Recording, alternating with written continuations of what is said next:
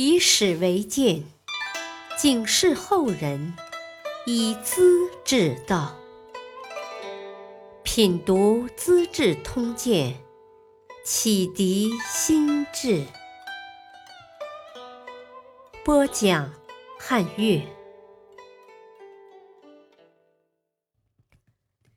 第七集：蔺相如完璧归赵，将相和廉颇赴京。赵国有一件人人皆知的无价之宝，叫和氏璧。相传几百年前，楚国的一位玉工卞和。在金山中偶然找到一块石头，石头外表很粗糙，没什么稀奇。卞和却认定石头里面藏的是天下最美的玉石，高高兴兴地献给楚国的国君楚厉王。厉王叫宫廷玉工鉴定，说是石头。厉王很生气，下令剁掉卞和的左脚。厉王死了，儿子武王即位，卞和又抱着这块石头一瘸一瘸地来到宫廷，要求君王再做鉴定。武王的玉工又说是块石头，这下子连右脚也剁掉了。卞和痛得昏死过去，爬着回到金山，每天抱着那块石头，一个劲儿地痛哭。好多年过去了，卞和从健壮的中年变成了衰弱的老头。终于等到楚文王当了国君，文王派人取回石头，叫玉工精心雕琢，果然青光闪闪，温润柔和，满屋照得通亮，是一件稀世珍宝。为了纪念这位垂死的石宝人。特地取名叫和氏璧。几百年来，玉璧成了赵国的传国宝，秦昭王十分羡慕，一心要弄到手。公元前二百八十三年，秦昭王派出使者，向赵惠文王提出用十五座城池来交换。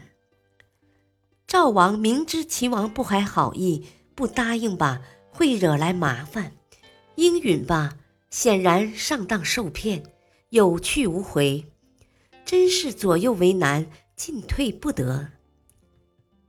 宦官牟贤向赵王推荐了自己的一位宾客，名叫蔺相如，说他很有才能，一定能够想出办法来。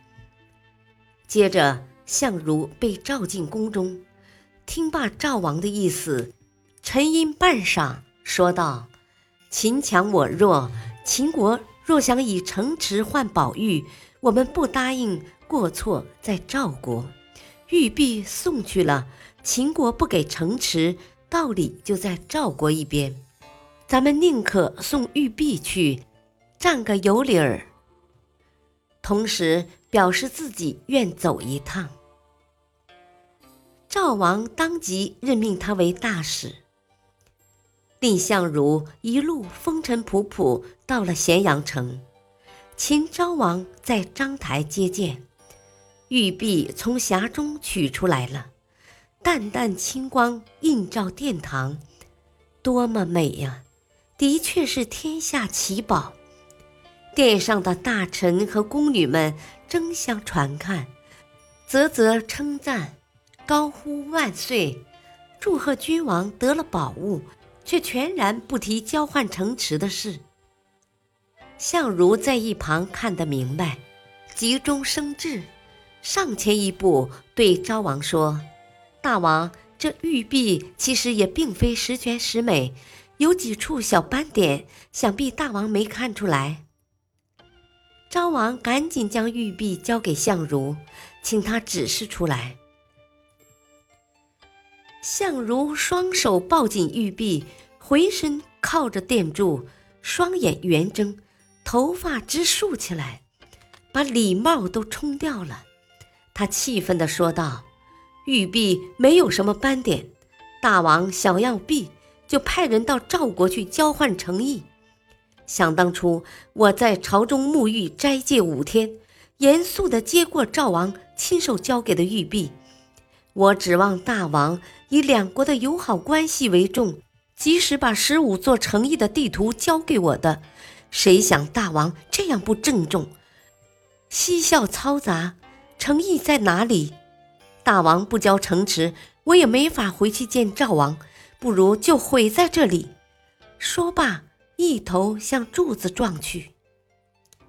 秦王唯恐撞坏了玉璧，急忙劝阻：“先生，千万别莽撞呀！寡人一定交割诚意。”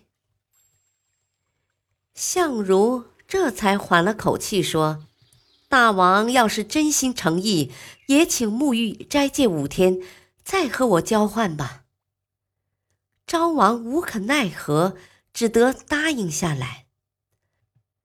相如回到住所，料定秦王只是缓兵之计，于是命令随从换了衣服，化妆成商人，暗藏玉璧，迅速混出函谷关。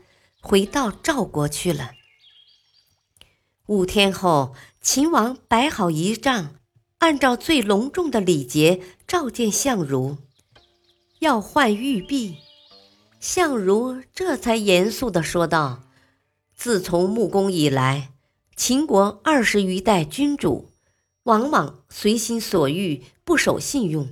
我怕辜负国家的使命，已叫人把璧送回国了。”秦国强大，赵国弱小。大王真心换璧，再派一名使者交割十五座城池，赵国敢不交出玉璧吗？我自知得罪了大王，犯了杀头的罪过，请大王惩处吧。昭王十分恼怒，却又无可奈何。杀外国的大使，怎么也说不过去。只得顺水推舟，请先生回国带个口信儿，说寡人一定来换玉璧的。说罢，便欣欣然回宫了。蔺相如完璧归赵，成了千古流传的佳话。赵王也因此特别器重他，封为上卿，地位还在老将军廉颇之上。这位廉颇多次为国立下汗马功劳，很不服气，常常公开嘀咕：“我是一国的主将，冲锋陷阵，凭过硬的本领。那个蔺相如后生小子，靠一张嘴巴皮子，居然升得那么高。等着瞧，我一定找机会给他点颜色看。”相如得知这个情况。每次出门办事，总要躲着廉颇走。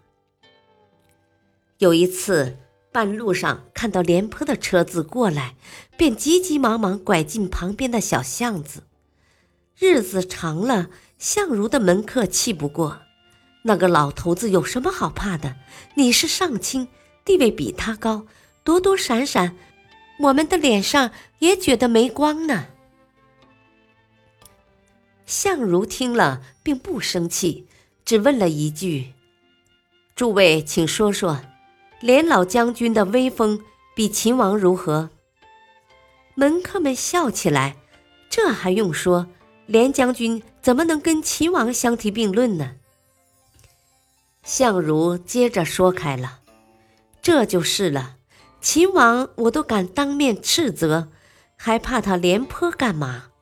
我所以回避礼让，避免冲突，是不愿把关系搞坏，先为国家利益，然后才是私人情感。秦国至今不敢轻视赵国，是为什么？正因为我和连老将军团结一心呐。门客们这才恍然大悟。这话终于传到廉颇耳中，老将军很受感动。他内心深感惭愧。原来这年轻人竟有这般眼光和胸怀，我算老糊涂了。第二天，他光着上身，背上背着金条，不乘车马，走到相如的府门前求见主人。一见到相如，扑的跪倒，请罪说：“我这个糟老头子简直是个昏虫，心胸狭隘，不理解先生的宽宏大量，实在该打，请先生看在国家利益的份上，原谅我吧。”说罢，将金条递给相如，要求他责打自己。相如扶起廉颇，心里热乎乎的，赶紧跪下回礼，也请老将军给自己多加教导。两人都感动得热泪滚滚，成为文景之交，共同辅佐赵王。这段故事后来常常出现在戏剧舞台上，受到观众的欢迎，戏名就叫《将相和》。感谢收听，下期播讲：即墨城大夫遇难，火牛阵田丹制胜。